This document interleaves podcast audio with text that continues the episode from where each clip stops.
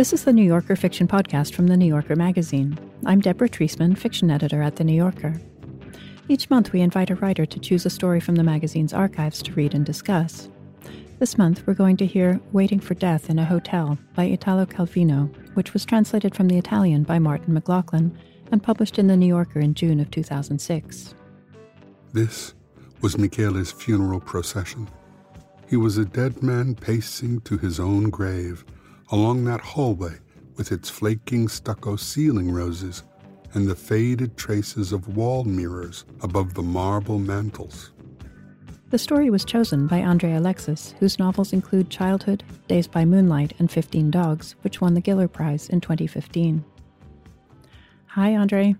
Welcome. Um, how are you, Deborah? I'm all right. So, uh, can you tell me a bit about your engagement with Calvino's work? Are you a, a long-time reader of his? Um, I am deeply indebted to him in ways that it's going to be difficult for me to kind of squish down and make uh, coherent quickly. He is uh, really important to me for his love of folklore. Mm-hmm. He is also super important to me as a member of the uh, Oulipo, the Ouvroir de Littérature Potentielle, which was created in 1961, I think, by Raymond Queneau and um, Francois Le Lionnais, which is a group that tried to introduce mathematical ideas into the writing of fiction. And that creativity, that way of reading um, so that you can see both the surface and the depth structure, it was just very influential on how I think about literature. And do you feel that you use the, some of his structural techniques in your own work? Uh, not only do I think that way, but I'm in the midst of using one of his novels deep structure to create my own novel. I'm fascinated by the idea that you can take the deep structure of a story and add your thing to it, and it will change how that structure works and functions. So, for instance, if you take Invisible Cities, it has a very rigid mathematical pattern to it, like a sonnet does, you know, with its meter and, and rhyme scheme. But each use of that deep structure will produce something that's completely different and filled with the identity and the, the desires and whatnot of the person who is doing the writing. And that's one of the, the most beautiful things. So, yes, I've actually used his structures in my own work. Mm-hmm. But this story, Waiting for Death in a Hotel, was a very early story of his, written when he was about 22. Yes. And not yet an Oulipian. yes. um, do you see those structures in it? Well, this is what's so fascinating about this about this story, in which what you're seeing when you listen to uh, "Waiting for Death in a Hotel" is kind of like his natural music. I don't know if that's a good way of putting it. He's kind of an innately beautiful writer, and you see that here. But you also see, or it's also got a suggestion of why the Oulipian becomes important to him, why structures and changing his work becomes important to him. Because there's a sense from him that there's an ease in his writing that he may not trust himself. And so by screwing up his own work, like by forcing himself to think differently than comes naturally, I think that challenge is what, what really kept him going. Mm-hmm. That's interesting because this this story was in his first story collection, The Crow Comes Last, published in, in Italian in 1949, but he didn't include it in his later collected stories or in a later edition of the same book. And it wasn't translated into English until 2006. Beautifully translated by Martin McLaughlin. Oh, I thought that was a great translation. And it's so interesting that he would have chosen not to, because it is a story that reveals so much about him. But I think maybe in some ways this story might have been slightly embarrassing to him for a couple of reasons. One, it's very Sartrean in um, when you think of uh, oh, The Wall, which is one of the Sartre's short stories where a guy is being interrogated, and it sort of had echoes of that existentialism to it. So he may have felt that it was betraying a little bit that influence. And also, um, I don't know if you read his preface to Path to the Spider's Nest, um, which Martin McLaughlin translated. In that, um, he speaks about Cesare Pavese guessing his reading and pointing out his closeness to folk tales. So it may be that this story has too many of his influences right there for you to see. In mm-hmm. that way, it's a very valuable story. Yeah. I mean, it's also much more directly autobiographical than a lot of what he wrote. It was written in 1945, right after the war, and mm. when Calvino himself had just spent 20 months uh, in the Alps with the Garibaldi brigades, with the, the mm-hmm. partisan resistance hmm. movement. Mm. So I, I believe that a lot of the details in the story draw on his own experience. And perhaps that was a reason for feeling it just didn't fit with the other stories. Well, it's interesting because he seems to have a little bit of a um, a love and hate relationship to so-called neo-realism. He admits to being deeply influenced by the, the neo-realistic, and he speaks about how neo-realism allowed a sense of landscape and a sense of storytelling to come together. Um, and so we're seeing that at work there in in uh, Waiting for Death in a Hotel. But I wonder how much of this is the spirit of the times rather than lived experience. You know, there was a moment at which he said, um, that's in Path to the Spider's Nest, that he um, had used people that he knew and transformed them in a way that he found unpleasant later on. So maybe there's also that, that maybe some of the people in this story um, are drawn from his real life, and he may have had regrets about turning them into mythological, expressionistic versions of themselves. It is youthful. It is sort of like him, but not him in control. Maybe him not quite in control. And um, maybe there's something about that that he finds, or that he found anyway, troubling. Mm-hmm. Well, we'll talk some more after we hear the story. And now here's Andre Alexis reading Waiting for Death in a Hotel by Italo Calvino, translated from the Italian by Martin McLaughlin. Waiting for Death in a Hotel. At a certain time in the morning, the prisoners' wives began to arrive and started gesturing, their faces turned up toward the windows. From the top floor, the prisoners leaned out to ask and answer questions and it was as if the women's hands on the ground and the men's hands up above were trying to reach across those meters of empty space and touch. There was nothing about the big hotel, recently demoted to a barracks and a prison, that could give concrete shape to the inmates' loss of freedom. No iron bars or high walls. The only visible manifestation of their anguish was the short yet insurmountable vertical distance between those with their feet in the hotel garden, who were still in charge of their own destiny, and those who had been brought to the hotel as though it were a country from which there was no return. Every now and then one of the prisoners at the window would turn to the hallway behind him and call out a name Ferrari, Ferrari, your wife's down there. The man summoned would push his way through to the already crowded window and start smiling wanly and making gestures that were intended to signal resignation. Diego never went to the window. His family was far away, scattered by the war. He'd had enough of the endless seesawing of predictions and suppositions, of good and bad news, that the coming and going in the hotel garden conveyed to those above. His nerves were in shreds. He longed to let himself drift, whether toward disaster or toward the miraculous salvation that he still hoped for. He longed for summers spent stretched out on the sand at the water's edge, like the many summers of sand and sea in his past, summers that had brought the lazy and unenterprising man to this point, to his first useful summer, which was now coming to an end. But time was a web of tense nerves, a puzzle that could be reshaped into a thousand patterns, all of them meaningless.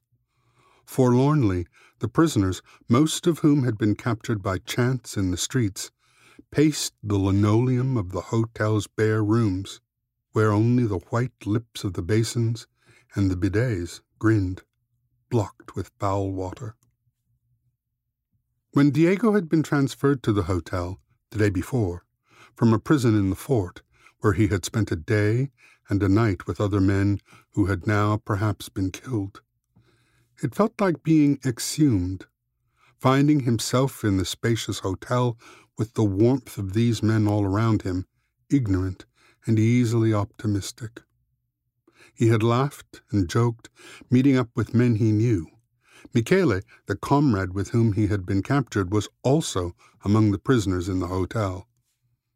The two men had rejoiced at finding each other safe, at being reunited after a 24 hour separation during which each had feared for the other's fate.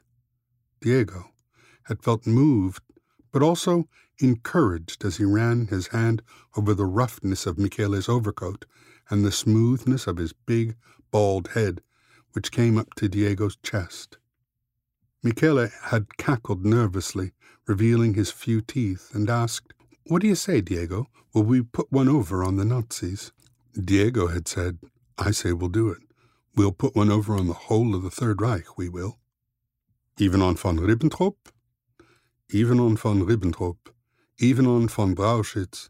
Even on Dr. Goebbels and they'd crouch down beside a cold radiator to dispel their anxiety with laughter and jokes. They didn't yet know that several of those who'd been captured with them had already been executed, and Diego had felt the happiness of someone who has just been released after years in jail. The prison where he'd been held was an old fort on the harbor where the German anti aircraft artillery was now installed. His cell had been used at some point as a detention area for German soldiers. On the walls were graffiti written by German homosexuals. Mein lieber Kamerad Franz, I am shut up here and you are far from me. Mein lieber Kamerad Hans, my life was happy when I was near you. There'd been about twenty of them in that cramped cell, stretched out on the ground in a row. An old man with a white beard, dressed in hunting clothes, the father of one of the other prisoners, would get up every so often during the night, stepping over the bodies, and urinate, with considerable effort, into a can in the corner. Rust had worn holes in the can, and soon the old man's urine would flood the cell floor like a river. Inhuman barked orders, as if issued by men who were half wolves, echoed through the fort at each changing of the guard. The iron bars of the cell window looked out over the cliffs. The sea roared all night as it coursed through the rocks, like blood in the arteries and thoughts in the spirals of the brain. And each man thought endlessly of the corner he should never have turned, the corner that had brought him here. For Diego, it was the street corner that he and Michele had gone around to avoid the cordon, and which had put them face to face with a group of Germans in full battle gear, stopping passers-by in the middle of the road, three meters away, as if in the opening scene of a film. The chain of sensations and images circled around in his mind like a rosary, telling him over and over that things couldn't have gone any other way, as he lay enclosed in the cell with German homosexual graffiti on the walls and the old man constantly urinating in the dark. Or now, as he sat beneath the peeling stucco of the top floor of the hotel, suspended between life and death, while the men around him lay face down as if struck by vertigo. Each day, a certain number of them were selected, either for life or for death. In the morning, the sergeant and Snakeskin would appear with a bundle of documents in their hands. Those who got their documents back were free to leave. They'd hug their wives and walk off arm in arm across the hotel lawn, trailed by the envious eyes of those left behind. In the evening, a lead gray van full of armed soldiers would come to a halt outside the hotel. The sergeant and Snakeskin would call out other names, and one or two men would be driven off, surrounded by those helmeted soldiers. The next day, their women would turn up below the windows asking for them, and then go from one military office to another, pleading with the interpreters. No one knew where the men had been taken. Other women spoke of shots heard in the evening down in the evacuated area near the harbor. For Diego and Michele, too, there were only these two alternatives freedom or death. Either their documents would be recognized as valid, and in that case, they really had put one over on the whole Reich, and they would be able to talk about it in the hideouts of an evening amid the laughter of their comrades. Or it would be the lead gray van, disappearing among the ruined houses by the port, Snakeskin having turned them in. Snakeskin examined all the prisoners on arrival to see if he recognized any former comrades among the men lined up outside the hotel. A slight lad in his tight uniform, with a wet smile on his parched lips flecked with saliva, Snakeskin walked along, rubbing his sweaty hands together. He was pale, with a cold that reddened his nostrils and eyelids, and he had the beginnings of a blondish mustache. His eyes glistened with emotion at the idea that he was the arbiter of life and death over the men who stood before him, holding their breath at his every word and gesture. These were moments of inebriating triumph for Snakeskin, but they were colored always by anguish. Every time he appeared in the hotel hallways, the inmates would crowd around him to plead with him, calling him by his name, Tullio, Tullio. He'd look up at the docile men around him and see the sharp hatred beneath their submission. To one of them he'd say, Today you are courting me. Tomorrow you will shoot me in the back. Snakeskin would save one day, condemn the next. He was capricious and ambiguous, Many of those who'd known him before, when he was on their side, believed they were finished when they found themselves being interrogated in his presence. But he pretended not to recognize them. Others, who thought that he'd be merciful because of past favors or friendships, had seen him bare his gums in a sneer, taunting them like a cat with a mouse. At times, Snakeskin seemed set on bloodshed at others in the grip of remorse. During the inspection, he had stopped in front of Michele and said, We've met somewhere before. Michele had jerked his head up as if a drop of cold water had gone down his back, and with a bewildered look had made a grimace of ignorance. Diego sat on the tiled floor of the hallway, his hands on his knees. Michele was beside him, looking out the window. He was waiting for his wife. She had gone to talk to Luciano, an SS interpreter who worked for the committee and who had pledged to get them out. Michele's wife was much younger than him, a child bride. She had big, gray, cloudy eyes, but there was something stern in her face, framed as it was by smooth, black hair, and something joyful about her thin body in her short lilac dress. Seeing her made you regret that life was what it was, painful and obscene, that nothing was settled and peaceful. With a woman like that, Diego would have liked to wander through sunny countries where there was no injustice. He said, If we survive, when all this is over, I want to come back to this hotel for a week when it opens again for tourists. Michele didn't reply. Diego said, I'll stretch out on the floor right here where I am now, in the middle of all the respectable people who will think I'm mad. Michele continued to look out the window, not turning around. Then he turned and quickly said, as though it were about to escape his mind, Diego, if you want any bread, my wife has brought some. She's given it to a soldier who'll give us some. Diego asked, Your wife came? Did she speak? Michele did not look him in the eye. He was staring now at the ceiling. Listen, Diego, I've had it. Snakeskin shafted me. Luciano told my wife. She's down there crying. These were Michele's words, and in those words was the simplicity of something long feared and now inevitable. Michele had started to pace up and down the hallway, his hands in his pockets, his enormous eyes hidden beneath his heavy eyelids. Sometimes the others addressed him and he stared back at them, bewildered, as though having to return from a great distance to focus on what they were saying. Maybe he was thinking of the void in order to prepare himself for not existing. Diego followed Michele's pacing from where he sat, worried that the other prisoners in their ignorance would put an end to that death walk. One word from the talk of living men might be enough to make Michele suddenly desperate for the life he knew he'd lost. Diego knew that the man in the hallway was walking toward death, that it was now merely a thousand or two thousand paces away. This was Michele's funeral procession.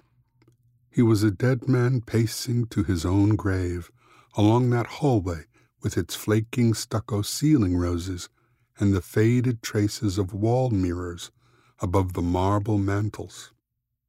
As he watched Michele, Diego reflected on him. An aging comrade, Michele was a good man despite his faults, not very courageous, not entirely in line with the party. They had often quarreled over Michele's obsession with spouting slogans, his desire to always be right, his claim to be an autodidact. Now Michele was walking along the hallway, his hands in the pockets of his overcoat, his bald head sunk into his shoulders, his big bovine eyes lost in the void, as if bewildered by the enormity of all that was about to be taken from them. He was a poor soul in an old overcoat with a three day beard, but Diego seemed to see in him, in those bovine eyes of his, in his slow, absorbed pacing, a threatening force of nature. It seemed to him that Michele would continue to walk like this even after death, that the next day he would enter the rooms where the German officers were enjoying their debauchery. He would come in through the window, enormous but clad still in his poor overcoat, his hands in his pockets, his bald head and his bovine eyes lost in the void, and he would walk with his slow steps in total silence across the champagne stained tablecloths, past the illuminated Christmas trees, the sparkling iron crosses, the naked breasts and thighs, to the German officer's consternation and the women's screams. And he would continue thus to walk the earth even after the war was over.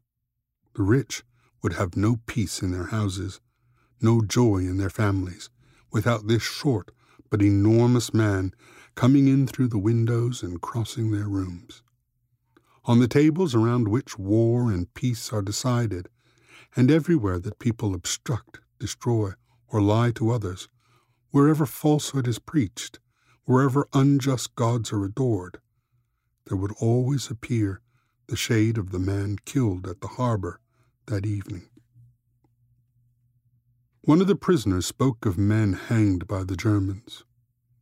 Diego saw Michele dangling from a harbor lamp post, and it seemed to him that all the men around him had killed Michele, all of them. It was an endless sin that would remove all joy from their lives, and that could be expiated only at the end of time. In the ripples where Michele had disappeared into the water, all that floated was his overcoat its arms outstretched like a cross. The bell in the red buoy in the middle of the harbor rang out for the dead comrade, undulating in the waves. Beneath the water, the hawser that anchored the buoy ended in a noose, with Michele's neck inside it. But then Michele's head floated to the surface, green with seaweed, with staring eyes. It let out a cry, The old man, dressed in hunting gear, got up in the night and began to urinate, groaning, standing enormous over all of them. The rivers overflowed. All men, good and evil, were submerged. The old man's organs, weary from having generated all men, were now drowning the universe. Only Snakeskin fled over the earth, trying to escape, rubbing his sweaty hands which were doused in the foul water of the hotel bidets. But every coffin held a dead man, murdered by him. The crowd surrounded him, submerged him in the flood. The van was late that evening, and everyone was relieved, saying that it would not come. Michele waited, watching from the window in the gathering gloom.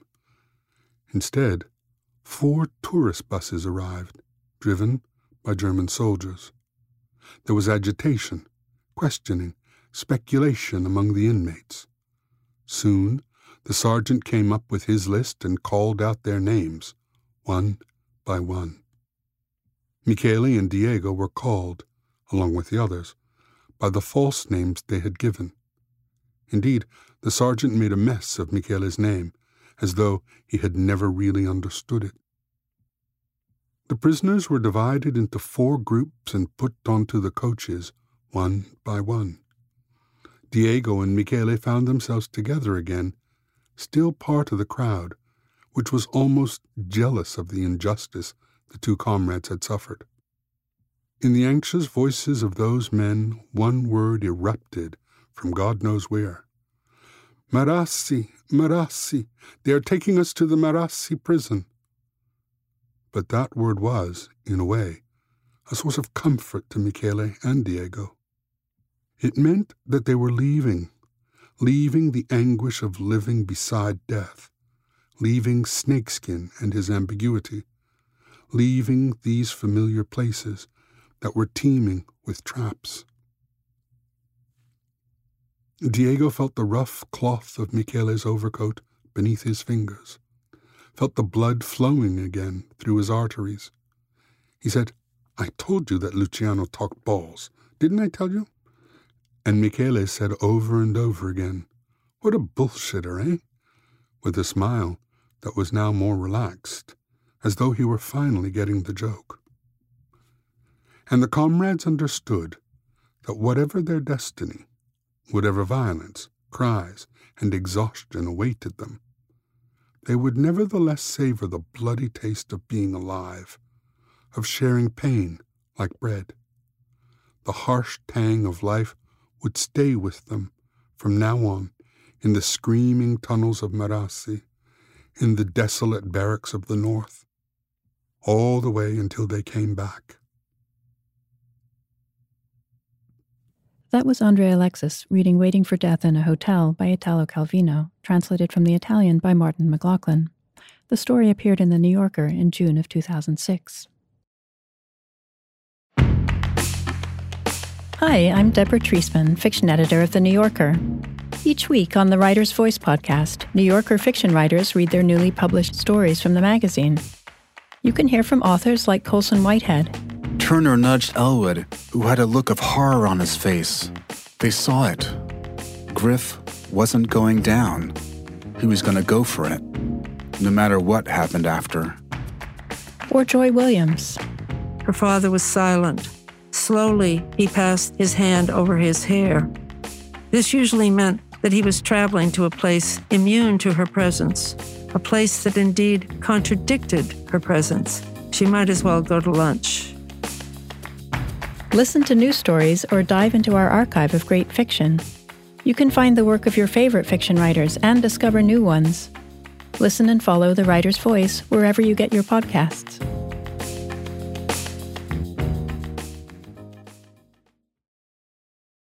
So, Andre, if if we go back to the idea that the story is to some extent autobiographical, presumably Diego is the character who has the most in common with with Calvino at that time. And yet, at the very beginning, the first paragraph we read about him, he's described as a, a lazy and unenterprising man. Um, why do you Why do you think he did that? Well, you know, it's funny.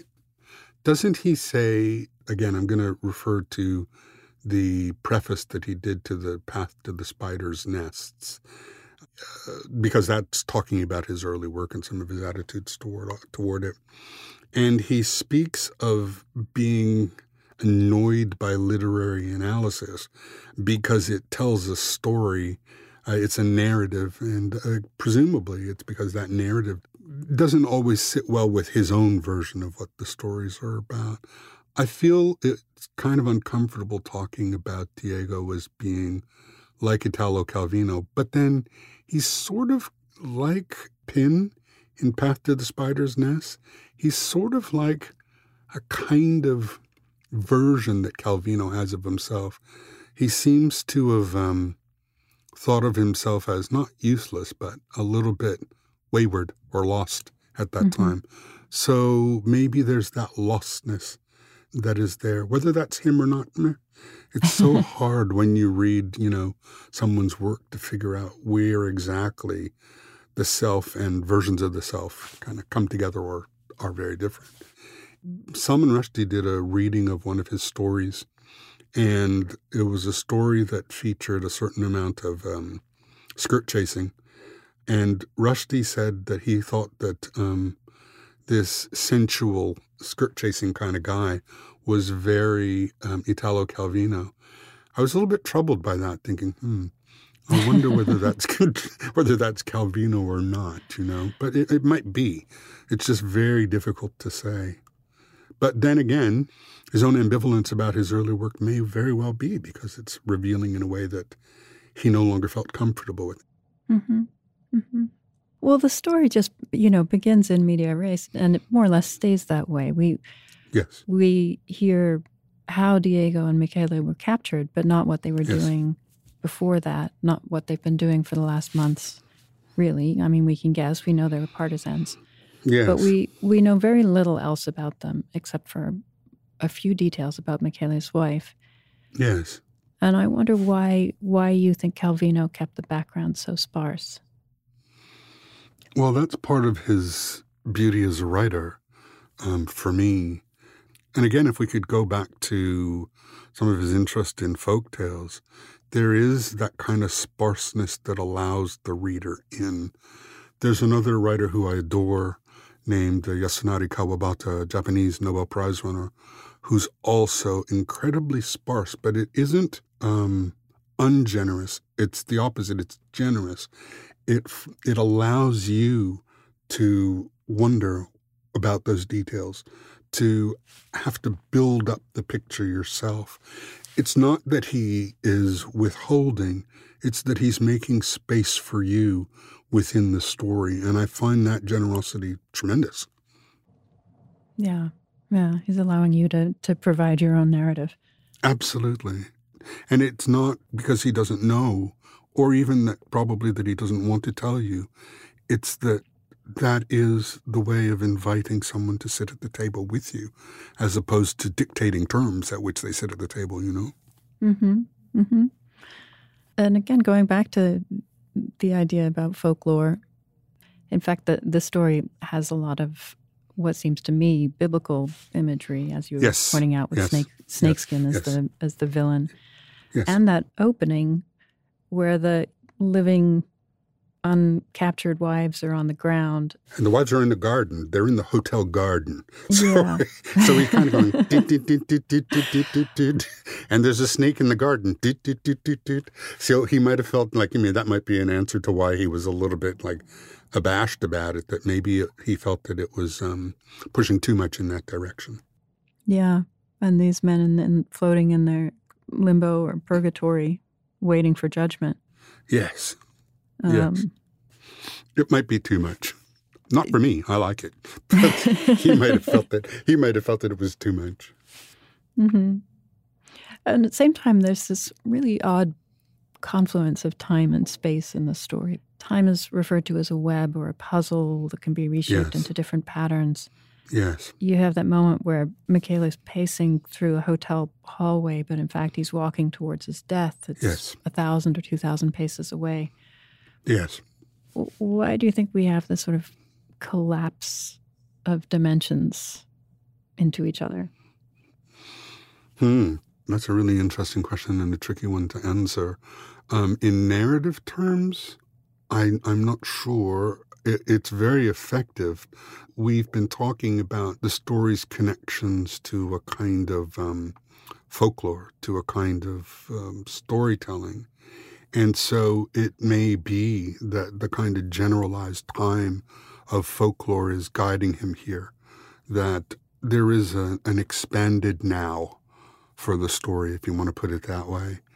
And that does share some kind of aspects with storytelling, folk stories. Mm-hmm. Um, that now that is all the way in the past, but all the way in the future as well. Yeah. There's also a, a strange confluence of, of narrative elements here because most of the narrative is quite realistic. It's in a it's in this folkloric space. It's also in a, a specific hotel, probably in San Remo, where Nazis did hold Italian partisans prisoner. And then we get to one section of the story that stylistically, you know, leaps and bounds away from the rest of it, where yes. we, we think we're sitting in this hotel and watching these men suffer. And suddenly, you know, Diego is seeing Michele as this ghost marching across the tables of the Nazis and the collaborators and inhabiting the homes of the rich and facing where any you know wherever any people in the future lie or destroy or obstruct um, and we fully enter a, a mythic realm Yes, but it's also it goes back to your question of multiple times, doesn't it? Because yeah. that kind of sense of multiple times prepares you for that moment in which all of a sudden time is collapsed and it's past, present, and future, as Michele is both ghost and therefore something of the past and in the future. So that kind of it's one of those elements of time being collapsed there that's really interesting. There's a lot going on in this story, a lot, a lot. Yeah. I mean, perhaps that also has to do with being in this moment right before death, you know, this moment of waiting yes. for death that stretches out eternally. Yes. Yes. Somehow. Yeah, that's yeah. that's actually a good way of putting it, I think. It's interesting that you can get at that by being so open when you think of the space that he allows for the reader. And it's why I, I sort of think of it as a generosity.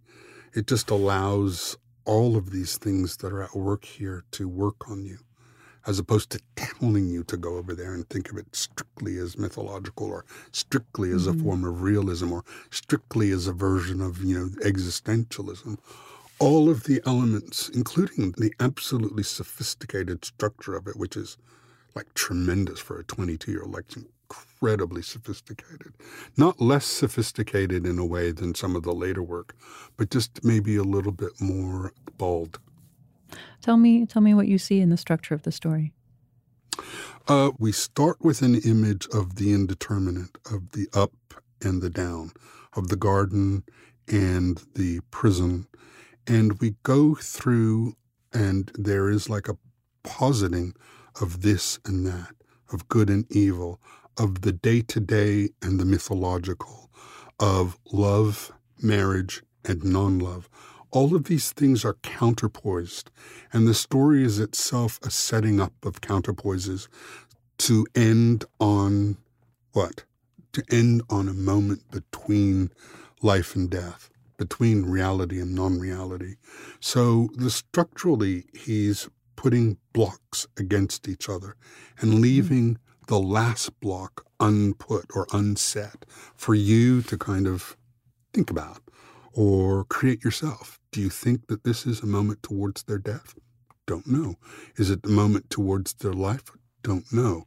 But again, the structure, this, that, this, that, is constant. And um, interestingly, it's of course like a clock. Tick, tock, tick, tock, tick, tock. Quite lovely. Mm-hmm and the reversal of the ending that moment you know when he says he's done he's he's been you know he's heard from luciano that he's he's going to be executed um yes michele does and uh and then suddenly instead of the the gray van, you have these buses, Mhm. um, and everything changes. hmm Or does it? I mean, we're not sure. We're not. We can't. We can't say anything definite at the end. You know. But we. The last sentence is kind of is kind of interesting. In the desolate barracks of the north, all the way until they came back. Came back where? You know. Um, there's it's really a lovely step poised over. Well, I guess the abyss you'd have to say in this case because he does emphasize the abyss, the nothingness as well hmm it's lovely. It's yeah, steps towards a nothingness itself. That indeterminacy. Damn, it's Uh, beautiful. And also this, the the surreality of the visions that, that Diego has, where he Yes. he's watching Michele pace up and down the hallway, and at the same time he's seeing him in a noose in the water, floating to the surface, covered in seaweed, and uh, in the midst of it all, this this white bearded old man from the prison who's just urinating on the whole world. Yeah. Um, what do you make of that figure? Well, it's lovely because I guess that would that would be a definite mythological moment. It's the old man who's obviously got bladder problems, um, turns into Poseidon. I mean, he's like drowning the world. This old bearded person, you know. This is one thing that is, um, I guess you can't say enough, but there is a speed of poetic imagery that is absolutely transcendent, you know, in great work. And that is that you can, without objection, go from an old guy peeing in a corner into a cup which is rusted to Poseidon. It's it's magnificent, but the imagination does it as well. And one of the things that's lovely about Calvino's work in general is that it is absolutely in love with the human imagination, clearly, not by saying so, but in its use of it. There's um there was a moment, um, one of my favorite moments artistically. I was at um, the Globe Theatre in London, and there was a Mike Alfreds production of um, a Shakespearean play. I can't remember what it is, Cymbeline. And there's tons of characters in Cymbeline, but he had only cast six people. And there's a scene at the end of Cymbeline when all of these people uh, are on stage. And at times, one character had to play themselves as this and then as another because they, they had, you know, multiple roles. And you're sitting there in the audience. And when that one actor turned this way and then turned back to talk to themselves, you accepted it immediately. And that's what the kind of miraculous speed of the imagination that um, it just always overwhelms me. And that's what's going on here, too. It's going from this to that um, at the speed of sound, faster than the speed of sound. You know, it's just instant. Um, and going from the day to day, the squalid, to the absolutely mythic in that instant is just it's it's amazing to think that a 22 year old or a 21 year old did this Yeah, you have the same movement with uh, with Michele, who's you know at first he's pacing, and Yes. Calvino refers to his eyes as bovine three times in one paragraph, Yes. and all you can think is this sort of you know cow heading for the slaughterhouse, hmm and then Mhm. suddenly he becomes an eternal shade, you know, yes. uh, marching for justice through the through the centuries to come. Um, amazing isn't it? But i think that's one of the things i mean if we were if we were going to be truly professorial about it you could also point to the way words and images are repeated three times sometimes four times. Like there's a constant insistence which again echoes storytelling. There's a real storytelling element to this. So i guess you could sort of speak of calvino as having a number of threads that he brings together. The experimental side with the Oulipian creation, the realistic side, and then also the mythological side. um, going back to that preface and to the path to the spider's nest that, Mhm. that you pointed me to there's a part of that where calvino's talking about the landscape his home landscape in italy Yes. being reborn as this dramatic setting um, Yes. during the war. When he writes, The everyday landscape of my whole existence up until that time had now become totally extraordinary and full of exciting incident. One single story unwound from the gloomy alleyways bridged by arches between the houses in the old town all the way up to the woods. And it was the story of armed men chasing and hiding from each other. Yes. Um, so suddenly, even the landscape is a story. You know, it's embedded in the in yes. the physical ground around him. Yes, but I, you know the other thing that I love about that passage is that he says it as a way to talk about why neorealism was so important, because you could use the landscape, the landscape and uh, places that weren't normally looked at were filled with these stories, and so it was like a coming together of landscape and story that allowed him to express where he came from while also expressing the stories that were within him. So it's a striking little passage, that, that one. As an appreciation for what quote unquote realism gave him, the chance to talk about his landscape and uh, also seeing that landscape filled with stories. He talks about strangers telling strangers stories, you know, just everybody bursting to to tell. Yeah. I have a question. Why do you think we see this story through Diego's eyes and not through Michele's? You mean why has he chosen Diego as our stand-in and not Michele? Yeah, why are we not seeing it through the eyes of the man who's actually who actually suffers this moment of certainty that he's facing death and then has the reversal? Well, I mean, I'm not sure that um, there is a definite answer unless we revive Calvino and ask him. but there is a sense in which if you were to deal with Michele, then you then deal with the inner and the stress of the inner in a way that would probably threaten to blow up the outer. Because when you see that sort of walking back and forth, that walking towards death, that intense inner, you could imagine somebody writing about it, and I'm sure it has been written about, but it becomes then a story that is further perched over the abyss. This one has decided that it is keeping its distance from the abyss, however close it gets to it. And in a way, you could talk about Diego as being an observer of the abyss, while there are moments in which Michele sinks into it, becomes mythological, becomes a ghost, becomes something that is, you know, removed from um, the world of normal experience.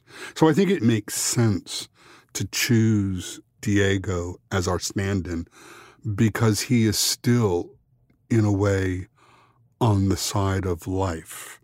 Whereas Michele, who may live at the end, we don't know, is in the deep stress of the abyss, walking towards it. And that's a, it's not necessarily a harder story to write, but it is a different story. Hmm. And it's less poised. It's, it's over the edge. Yeah, yeah. I suppose Diego's the storyteller and Michele's the story. Well, and if your theory is that Diego represents Calvino, Mm-hmm. that would make sense. Yeah. That he, he is also recognizing himself, quote unquote, as a storyteller, as the one that is looking. It, it- significantly, he's not one that's looking down. He's not one that's looking out to see a wife or a family. Yeah. He's looking at the guys. He's looking at the men that he's trapped with. He's looking at the surroundings in a way. He is the storyteller in that sense. Yeah. He avoids his own story. Yes, yes.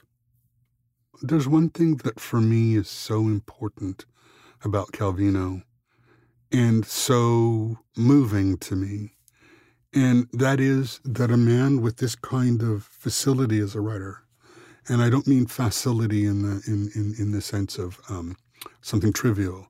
I mean that I, I, you see it with your students. There are just some people who, in their choice of words, in what they leave out, are quote unquote natural at kind of writing. And you see this kind of deep talent in this young writer. And I find it moving that after that, when he discovers Queneau and when he discovers the Oulipo, when he discovers ways to thwart his own facility, something that he perceived as a kind of facility, mm-hmm. that you're watching him putting barriers in his own way and constantly overcoming them. He's challenging himself. And I find that in the end deeply, deeply moving that the career of Italo Calvino can go from this um, closeness to um, realism, this closeness to folklore, to um, at the end where he's using deep structures, where he's using um, oh, he used uh, in Mr. Palomar he used a, a logic text by uh, uh, it's I, I, hate myself for not remembering Greimas I think it was.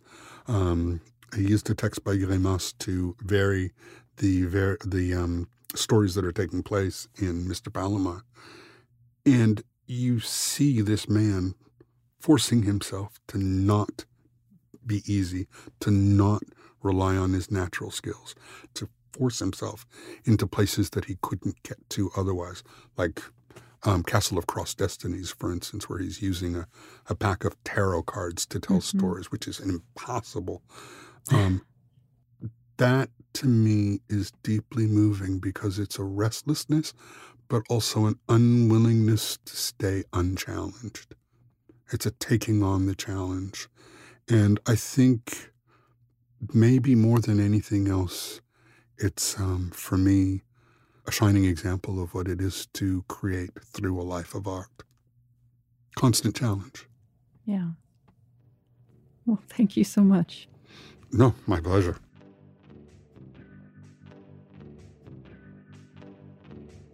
Italo Calvino, who died in 1985 at the age of 61, was the author of Cosmicomics, Invisible Cities, If on a Winter's Night a Traveler, and Mr. Palomar, among other works of fiction. His stories, The Daughters of the Moon and Love Far From Home, were featured on earlier episodes of the New Yorker Fiction Podcast. Andre Alexis's novels include The Hidden Keys, Days by Moonlight, and Ring. The Night Piece collected short fiction was published in 2020. Alexis received the Windham Campbell Prize in Fiction in 2017. You can download more than 180 previous episodes of the New Yorker Fiction Podcast or subscribe to the podcast for free in Apple Podcasts. On the Writer's Voice podcast, you can hear short stories from the magazine read by their authors. You can find the Writer's Voice and other New Yorker podcasts on your podcast app. Tell us what you thought of this program on our Facebook page or rate and review us in Apple Podcasts. The New Yorker Fiction Podcast is produced by Michelle Moses. I'm Deborah Treisman. Thanks for listening.